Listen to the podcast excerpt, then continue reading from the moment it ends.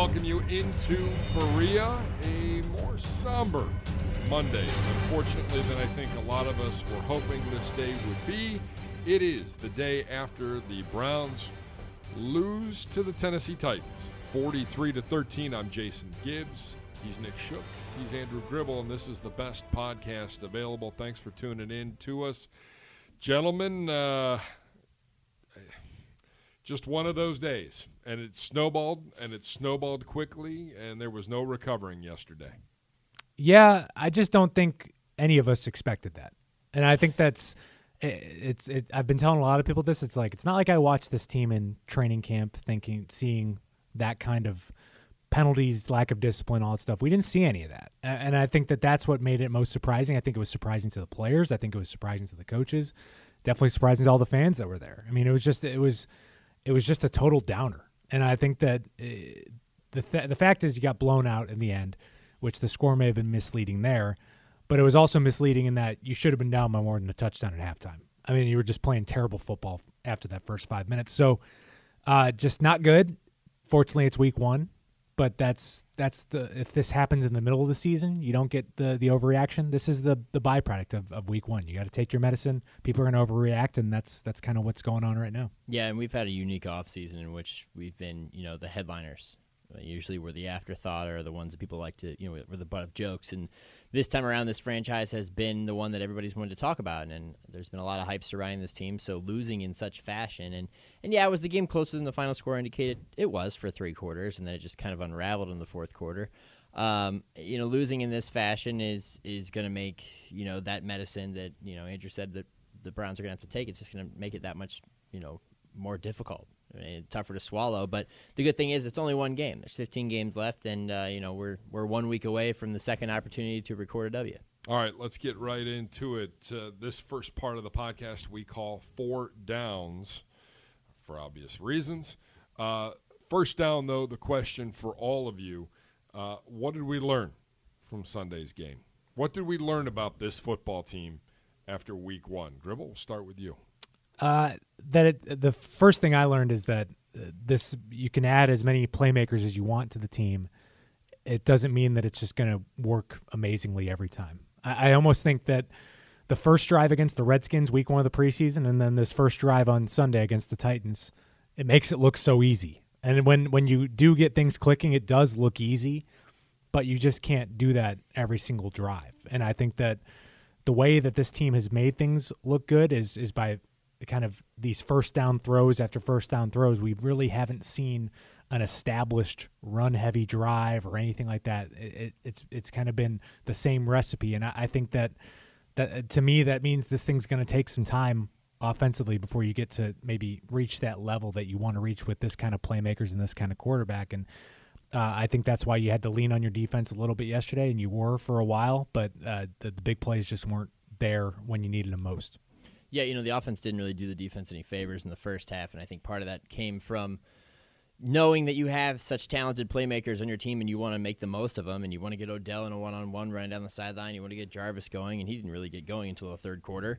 You want to get the other guys going and sometimes that affects the way you call plays and the way that you go about operating your offense. And, and there was a pretty quick shift away from the run, trying to establish you know big chunk plays very quickly, and uh, and I think it hurt them in in their ability to not only you know move the chains, but also maintain an, uh, a possession. I mean, the the time of possession overall was pretty much even between the two teams once we got to the end of it, but for a while there, the Browns couldn't really do anything in, when it came to moving the ball because they were behind the sticks from penalties, or they were you know throwing deep on first and second down, or in one instance it was second and one and third and one. They threw deep both times and they just needed a yard. So. Uh, I think some of the excitement from the offseason and knowing how much potential you have on this roster influenced some of that to you know a detrimental effect on Sunday. What else did you learn from Sunday's game?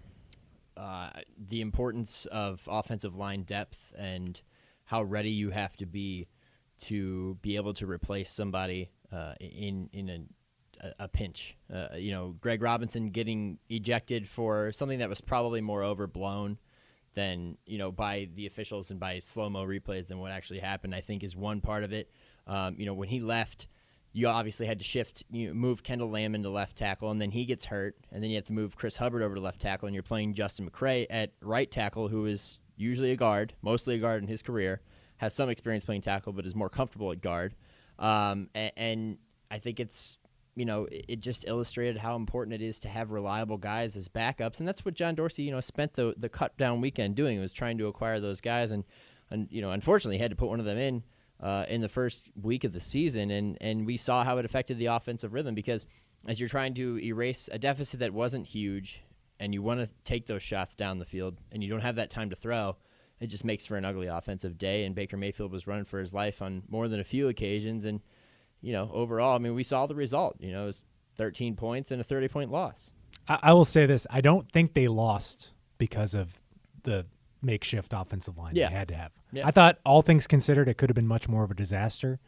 They lost because of penalties. Like, and that was just it. I mean, it, Yeah. you might have had more penalties because of your makeshift offensive line, but I, I don't think that I, I cannot put I put the offensive line issues in my like top five. I'm not putting it in my top three.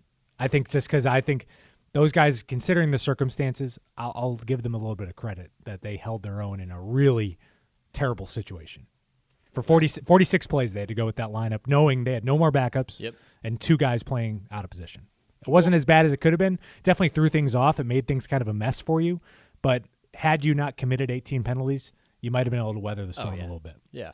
Not only that, but you're maxed out on offensive linemen.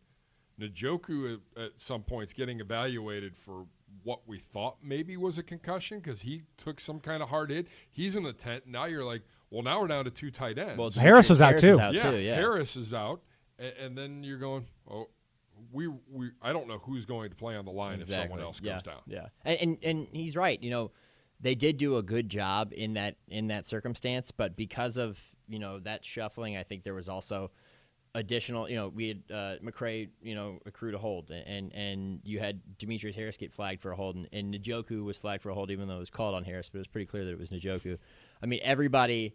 The collective effort to try to create space to run the football or just to try to gain yards uh, was, you know, it, it drew a lot of penalties and ended up putting the Browns behind the sticks. And then from that point, you know, there are some situations, and they talked about this after the game yesterday. There are some you can overcome that sometimes. You can overcome first and ten, or I mean first and 15, first and 20, first and twenty five sometimes, but you can't do it every time.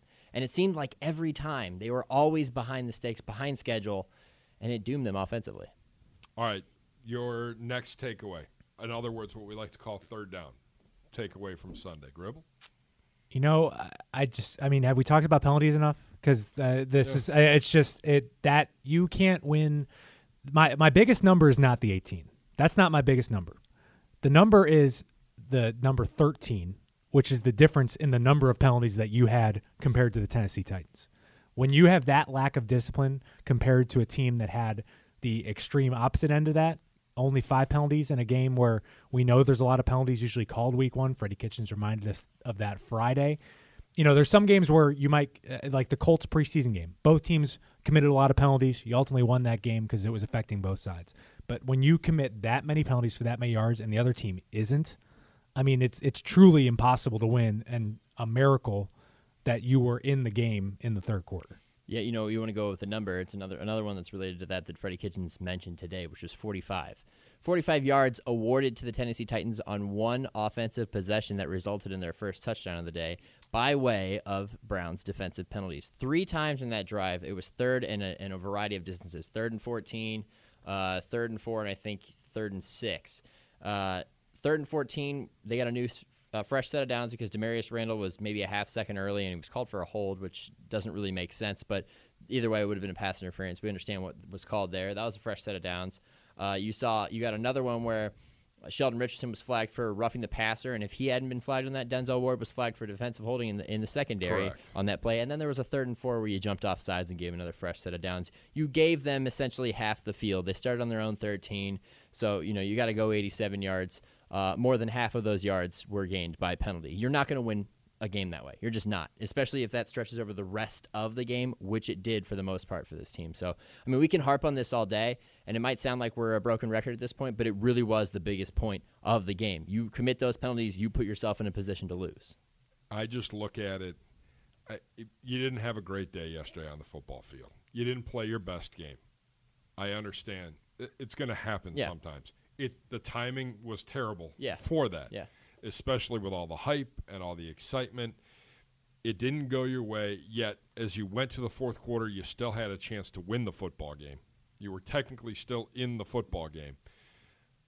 I cannot and and will not tolerate being outclassed on the football field. The penalties and and all of that, the personal fouls and just the stupid mistakes being made on the football field. That that has got to stop, and it's got to stop quick. And that that's one thing that last night I, I, was most mad about going to bed because I'm like, I don't. The re- team record is is 21 in a game in 1951. 18 is number two in terms of number of penalties in a game. You technically had 20 penalties. Two of them got declined. Yeah. And I, I didn't and I, and I left not feeling good about what I saw in the fourth quarter just in general. Yeah. That to me, the the kind of I wouldn't say the white flag type thing, but when the game gets out of hand like that, the last time I saw the team play like that was Week Six against the Chargers last year. Yeah. Like that just didn't that didn't rub me the right way. I don't think it, it the players have to, can feel good about letting that score get as out of hand as it did. I, I, you can't feel good about we that. can all agree the Chargers are a lot better team than the Titans. I think the with all due respect yeah, to the yeah. Titans. I mean, I think the Titans are, are a borderline playoff team. They might end up in the playoffs this year with the way that the AFC South might shake out. But I, it's something that look, we spent the last weeks of the regular season and the off season and the the weeks before this season talking about how man, it would have been really nice if there could have been a week 18 last year because everything was rolling. Would have been really nice if we could have kept playing last year, and they obviously couldn't because they didn't make the playoffs.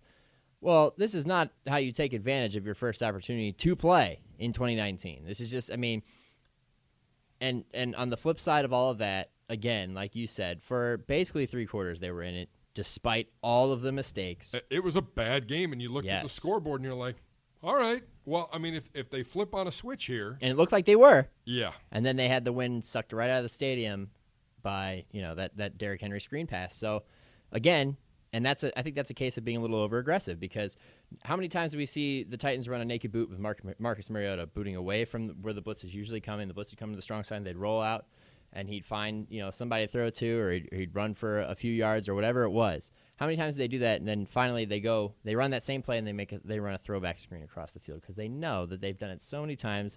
That the Browns, fresh off a touchdown, would be ready to go and try and get a sack and get the ball back and go score again. They hit him right in their weakest spot at the perfect time. Do we award game balls after a win or after a loss? I don't You love do- doing it. oh, I. I, you might you can We maybe we can- we can reword it. Yeah, you can reword it. Uh, you can what, what I, I, I will say, despite his maybe his right-handed jab, Myles Garrett was all over the field even in the fourth quarter of that game yesterday. Yeah. I thought that Myles. I thought Miles played. You know, um, he he was all over the place, and I, I you can't question his motor after Yeah, they yesterday. they clearly schemed to take him out of the game, uh, and he was taken out of the game for a good chunk of it. He got a sack when he was also held on a play, which was was impressive in its own right, and then he got kind of a the the sack kind of reminded me of the the one that Michael Strahan did that Yeah, one year to the break the record, sack, the, yeah. the sliding. Sure. Uh, it was Yep. you know not the biggest sack, but you, you'll take it. But you, you didn't you didn't t- take advantage of the mismatch that you had enough Correct. to win that game. You didn't dominate their offensive line the way you should have with them missing two starters. I was going to say not just one, but then Two. 90 minutes before kick, you find out that you're that, that they're going to be down two guys. and Yeah. it didn't even look like it for most of the game. Not at all. Now, I will say that they there were many instances, and this is partially credited to Marcus Mariota and his ability to get both evade the rush and get rid of the football, where they were this close. They were about to get home, and he, at the last second, he'd get the ball out, or he'd scramble, or he'd make a guy miss. I mean, a lot of that credit goes to a guy like Myles Garrett. Olivier Vernon was there a lot of times. Larry Ogunjobi got in there for a sack on one play. But man, the best player on the defensive line, even though with Miles sacks, I thought it was Sheldon Richardson. And now he got flagged for that roughing the passer, which ended up helping them uh, set up that touchdown. But there were some plays in that game where I was just like, man, this guy is a monster. I mean, he he gets penetration, he's he hustles, which uh, I guess that was somewhat of an issue in his past, according to some people. Uh, not an issue here. Uh, there was a play on third down. I think it was early in the th- or midway through the third quarter where Sheldon uh, pressured Mariota by driving his opponent into the chest of Mariota, and he at the last second got the ball out to Dion Lewis. Dion Lewis makes a guy miss, gets about three yards upfield. Guess who he's tackled by? Sheldon Richardson from behind, who had doubled back about close to 10 yards to make a tackle of a guy who's much faster than him. His effort was there from start to finish, or pretty much from start to finish until the game got out of hand. Uh, and you hope that they can carry that kind of play over uh, next week into New York, especially a place where Richardson's got some history. All right, so we're going to put to bed the Sunday loss to the Tennessee Titans. We're moving forward to the New York Jets. We'll give a quick little scouting report on them coming up here in just a minute, but around the AFC North, uh, an interesting Sunday gentlemen, and it starts with the Baltimore Ravens putting a 59 spot up on. You thought the Browns had a good or, or a bad day? Uh, you could have been the Miami Dolphins who put up 10, and supposedly everybody's calling their agents asking for a trade out. If you talk to certain national media pundits, yeah, I mean, Miami is the 2016-17 Browns, right? They're the ones who pretty clearly demonstrated that they're willing to sell off current assets in exchange for future assets uh, in an attempt to rebuild quickly, but that rebuild is not now. So they're they're going to run into issues like that, and I think the Ravens got an ideal matchup on the road against this Miami team in Week One and took advantage of it with Lamar Jackson and and getting him confident in the passing game, and, and, and it was it made for a route and plenty of highlights and a lot of hype. But this is again overreaction Week One, so you know we'll see how it plays. Talk to me in three weeks. We'll see where, where they're at, but a great start for them for sure. It could have been worse too. I mean, RG three threw a touchdown pass in this game. I mean, it was they they pulled their guys really early, and it looked like a, a college game with the the number one team versus one of those non conference ringers that they bring in. Uh, it- it's one of those things that we can we can uh, empathize with the people who work within the Miami Dolphins organization. If there's uh, the best podcast available, Miami edition, I'm sure they're having a very tough time talking about this because they know the best fin available. they know that this is not the only time this is going to happen. And I think that you know, we when we look back at those 2016, 17 years, it's always one thing to have a plan on paper and be like, we're going to acquire these assets, but then once you live it, that's where it gets really tough. The living the week in, week out of losing in the NFL is so painful. Uh, so yeah, I, I feel bad for the Dolphins because uh, the difference between us and them, you know, very much hopefully is that we ho- we expect to never see what happened week one again, and they I don't know if they can say the same. Seattle, Cincinnati. Bengals with a pretty solid effort on the uh, on the road in Seattle. They come up short, twenty-one to twenty. Andy Dalton, four hundred eighteen yards passing, two touchdowns, but non-existent running game. Now Mixon's hurt, Yeah, so it's uh, spunky offense, new offense. The, they've got John Ross back in his comfort zone. It looked like they, had, they I think a lot of they, they are the ultimate nobody believes in us team right now because no one believes in them at all. Uh, and I think that they're not. I still think they'll finish last in the AFC North, but I don't think they're going to be some kind of bottom dweller. I mean, they still got guys, and their season last year was ruined by injuries. I mean, they were a four and one team last year. There's some talented players there. They're going to lose more games than they win, but they're not going to be some team you just show up and beat. Yeah, I think they're they don't get any help with AJ Green's injury that he suffered during camp, but I think they played maybe above their heads in the road in week one. You know, inspired football, new head coach, new era, about a lot of young, hungry guys, but they've got some talent on that team, and and I think that you'll see them be very competitive in a lot of games. They'll probably have a lot of close losses, but this is not going to be some three and thirteen or maybe four and twelve team, and it's going to make for a strong AFC North top to bottom because if that's projected to be your worst team in your division, I mean, that, that's a pretty strong division. It's going to be good competition for us throughout the year, especially in the back half of the schedule. why can't they all be bad? Why can't we just be good? Everybody else be bad. Well, look at the records. Only one team won yesterday. Yeah. Yeah, so it's one and zero and three zero and ones. interesting. To So say it could have been worse. And, and what do you make, Shook? I'll start with you. What do you make of Pittsburgh last night? Thirty-three to three. You know- lose to New England. You know, in this off season, I thought a lot of people maybe over, and this is not an overreaction to Week One, but just my this has been my opinion for a while. I think people were over projecting the the Steelers slightly because when you get used to a team that's a competitive team that's expected to win its division or at least contend for its division on a year in year out basis, and you have the same quarterback installed and the same head coach and some of the same pieces elsewhere, you would imagine that well, yeah, then they should probably still flirt with 10, 11 wins a year. But I'm not sure if they can replace what they lost uh, in terms of skill, whether it was Antonio Brown. And obviously, they didn't have Le'Veon Bell last year, and it didn't really hurt them that much. But they also got uh, great production from guys like James Conner and even Jaylen Samuels afterward because it started with their offensive line, which most of those guys are still intact. But there are just I think some losses across the board and, and still some weaknesses in their defensive secondary that they have not been able to weather and, have, have been problems for them for a couple of years now. And, and I think that's going to bite them more than they realize because they don't have that same ability to then match that team offensively. Yeah, Juju Smith Schuster is a, a really good receiver with a lot of potential, but he's not a, he's not Antonio Brown. B, he's not lined up across Antonio Brown. So I think that their offense has taken a step back. I mean, look, they put three points the, on the Patriots last night and gave up 33. I mean, and it's not, like I said, it's not an overreaction, but I just think that they're not going to be as good as people anticipate. This is a tough test in week one. I don't think it's exactly the what we should expect from them for the year, but I also don't think we should expect them to win 11, 12 games like some people are. Tricky game next week for them. They play the Seahawks. That's that's a that's a tough one at home the next week, and I, I just think my this is the blanket easiest takeaway. They missed Antonio Brown. I mean that that that guy opened up the offense, and I I've been telling anyone that listens. Ben Roethlisberger was a really good quarterback before Antonio Brown got there. Yeah, he wasn't this fantasy football superstar until Antonio Brown got there. They won games grinding him out, running the ball. He'd throw for about 200 yards. He'd run for a little bit. And then Antonio Brown got there, and they took that offense to another level. He's throwing for 350 yards plus a game, and I just I think that that is a guy that helped them out so much, opened everything up. And you can take away Le'Veon Bell and still have the success, but taking away two of those guys is asking a lot. And I just we'll see if this plays out. I think Juju's really good, but I don't know if I like much else at that wide receiver position. And I would say this uh, is the tape out on Conner. I mean, 21 yeah. yards rushing last night, and I know that they were down and they had to make up a lot of ground yeah. through the air. But um, I also think the Patriots' defense is really good. Yeah, a lot better maybe than the rest of us all thought. That's the I thing. Mean, we, we, know that they're good, but they have that extra gear. That's yeah. that's the thing about the New England system too is they are good at plugging and playing. They'll let a guy go, get big money elsewhere, not play as well as he did in New England because it's more system based than anything. And and usually those types of uh, of franchises, organizations, and programs that are established tend to win games earlier in the season. I mean, let's think about how they started the season last year. It was a shootout loss to the Chiefs, but the Chiefs ended up being the second best team in the AFC that year. I don't think the Steelers are going to be the second best team in the AFC this year. Taking a look at next week's opponent, then. That's a look around the AFC North.